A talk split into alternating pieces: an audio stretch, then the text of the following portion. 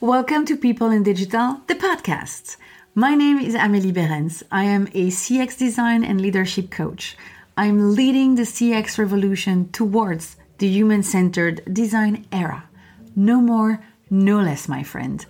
And with me, you're going to take action, build confidence, and deliver in the most radical human way. Here's what I propose to you.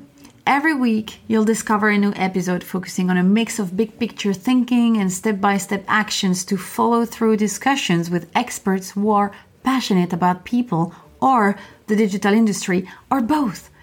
Also, I craft special episodes to develop your mindset and your self awareness because that's where lies your superpower.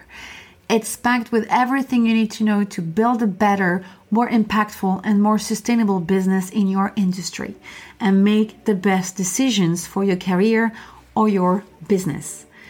So, what are you waiting for? Start taking action and create a positive impact today by signing up for the podcast. It's like a little commitment for yourself because the only way forward is to focus on people and yourself, of course. I'm also very happy to invite you to the Leader Attitude, the only newsletter that helps you to take your power back by focusing on mindset, people, and execution. It's an exclusive weekly email that you can read at your own pace to help you remember the concepts. I will also notify you when I launch new stuff, products, group coaching, trainings, and other fantastic surprises, of course. Sign up today on ameliebeerens.com all the links are also in the description. And join a growing community of leaders like you who have decided to take a turn in their career or their business. Oh, and one last thing please remember it's always a good moment to start. On to the podcast now.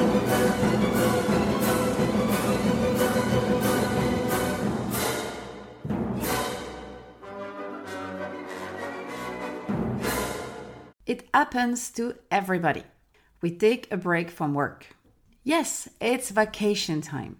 Sometimes it's for a few days. Sometimes you get lucky and you're gone for weeks. But the result is the same. You break a routine, you unwind, you stop watching the clock, and you forget about daily duties. Good for you. That's what breaks are for. Unplug and let it go. So it's okay if you feel a little bit stressed about going back to a more demanding routine you know exactly what you're about to go back to your work routine. But before that, I want to share with you my favorite part of this broken routine the chance to step back from daily concerns at work and get some perspective. This is really helpful. It's even powerful. Don't underestimate it. It took me some years before I could return to work without feeling any stress in my belly. Not just because I want to do good work and get results and let this machine start again. But sometimes it's just that our daily life during vacations is so different than what we experience at work. I guess then it's normal to feel stressed when you go back to a very codified environment. I've been there and I know that very well. But the thing is, I also love the break effect. When I'm back from a break, that's the moment everything starts again. Things get moving, and this usually comes with some thirst for new things. So, this stress I'm talking about is just ruining everything. So, that's why I worked out an efficient back to work routine for myself to limit stress. And I'll share that with you today. Spoiler alert with practice, I figured it's not actually possible to implement a perfect stress free return to work after you're back from your break. It's more efficient to prepare a little bit before your absence. Again, I think this is something they should teach at school. You know what Benjamin Franklin said? By failing to prepare, you're preparing to fail. Well, I did test his wise words many times and is right. Trust me. So here is the list of the things I learned to do. 1. Set a clear out of office. Sounds obvious, right? But I can't count the number of times I've been confused by an out of office. The dates are not right, if there are any. There is no backup mention and no follow up indication. That is, my friends, an open door to get constant messages and phone calls during your break. So, to avoid that, Avoid setting your out of office at the last minute. And be sure people know what to do when they receive the message. All the information should be clear. Otherwise, they will call. They will call or text you. Don't forget the emergency plans. People need to know there is a plan. Personally, I said something like, Don't worry, if it's urgent, you can always text me. Not calling, but texting. You are not a doctor who saves lives, right? And you are off. Of course, I don't give my phone number in my out of office, as I consider that people who might need me urgently already have my number. Oh, and if you are a phone person, adapt your voicemail message as well. And if you don't want to receive any messages, that's also very good. Your break, your rules. In that case, block WhatsApp or whatever message app you're using during your time off. 2. Set your agenda the week you're back. Don't leave a block of time wide open in your calendar for the week you are back because it will be filled with meetings before your return. That's how it is, and you know it. And what you also know is you'll have work to catch up and get back to your work routine when you're back. Manage your time wisely.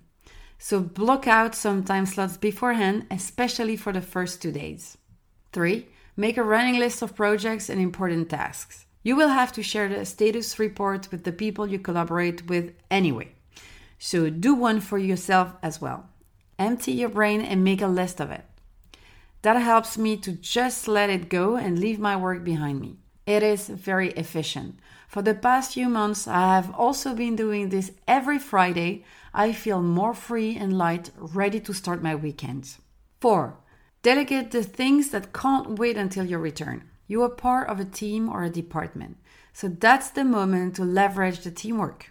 Delegate urgent matters to a coworker, even a small one. You'll do the same for them. That's the deal. A good teamwork is not supposed to stop running properly because one or few elements are temporarily absent. And the matter cannot wait. Find the best person in your team to handle it, but don't bring work away with you, even small things. You are about to go on a break, remember? 5. Give yourself a buffer day. I know it's tempting to make the most of your days off. I used to come back from vacation and jump straight back into work because my plane had just landed or plan activities with friends up until the very last evening before going back to work. I was enjoying every minute. Well, it was not a success. Not every time, at least. And now I'm convinced everyone needs some time to get back into the groove of things. If you can, take a day to relax before heading back into work. I'm not saying checking your emails and get ready the day before. It's not what I'm saying. I'm just saying give yourself at least few hours to chill before you get back on it. 6. Review your objectives. Don't worry, now we are at the end of your break. Like I said, no work during the break. Thanks to the preparation, you left lighter than ever and clearly gained some perspective on your work. And you probably had some good thinking time about you, your life, or your career. We already tend to drift away from our objectives throughout the year, so clearly, after a short or a long break, that's where I start. I take the moment to reconnect. So I check my list of objectives that I wrote earlier this year and I challenge them. Are they still realistic? Relevant? Should I adapt some of them? Even if you review your objectives regularly, the perspective you build during your break will help you to clarify your ambitions and the way you want to achieve them. Don't miss that chance. 7. Ease your way to work. So you're back at it now. As you already planned blocked out time in your calendar, you don't have to run from meeting to meeting. These blocks are here to help you handle the workload and not get overwhelmed as soon as you're back. You are in control of your agenda. I would recommend starting with your emails. Emails are surely important, but not the priority. And one thing that you can be sure of, you will have received way too much emails during your absence. So, what I do, I usually have better input for my prioritization when I first meet people and discuss the burning topics with them. I know maybe the idea of having all those emails waiting for you stress you out, but those emails waited until you were back. They can wait a little bit longer. The important thing is you need to understand the real priority. And that people can tell you. If you were gone for one week, that might not have changed a lot. But over three weeks or more, depending the period, a lot can happen. Once your to-do list is clear and reset, thanks to the valuable input and fair prioritization, please do not start too many things at once, one thing at a time. I know you might have a lot of energy, you might feel enthused by the news and by everything, or even upset, huh? we don't know, but don't start too many things. That's how you end up overwhelmed. One thing at a time. Also, I take some breaks during the day to socialize or just to relax for a few minutes. Oh, and don't overwork yourself. Leave the office on time or stop working on time. You're not supposed to compensate for the fact that you were off. You were on a well deserved break. 8. Make plans to enjoy yourself the first week back. Okay, so now you're back at work. But that doesn't mean you can't enjoy yourself or treat yourself well.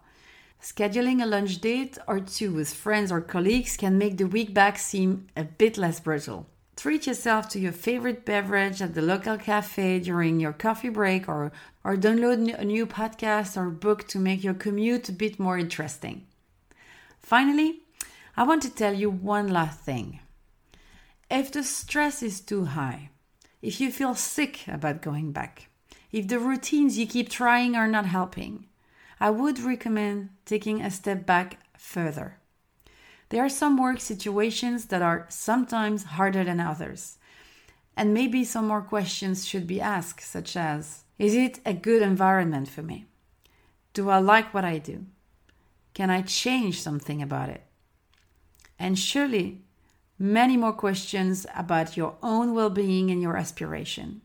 That's also valid. That's also maybe a sign that you need a longer break, and that's okay.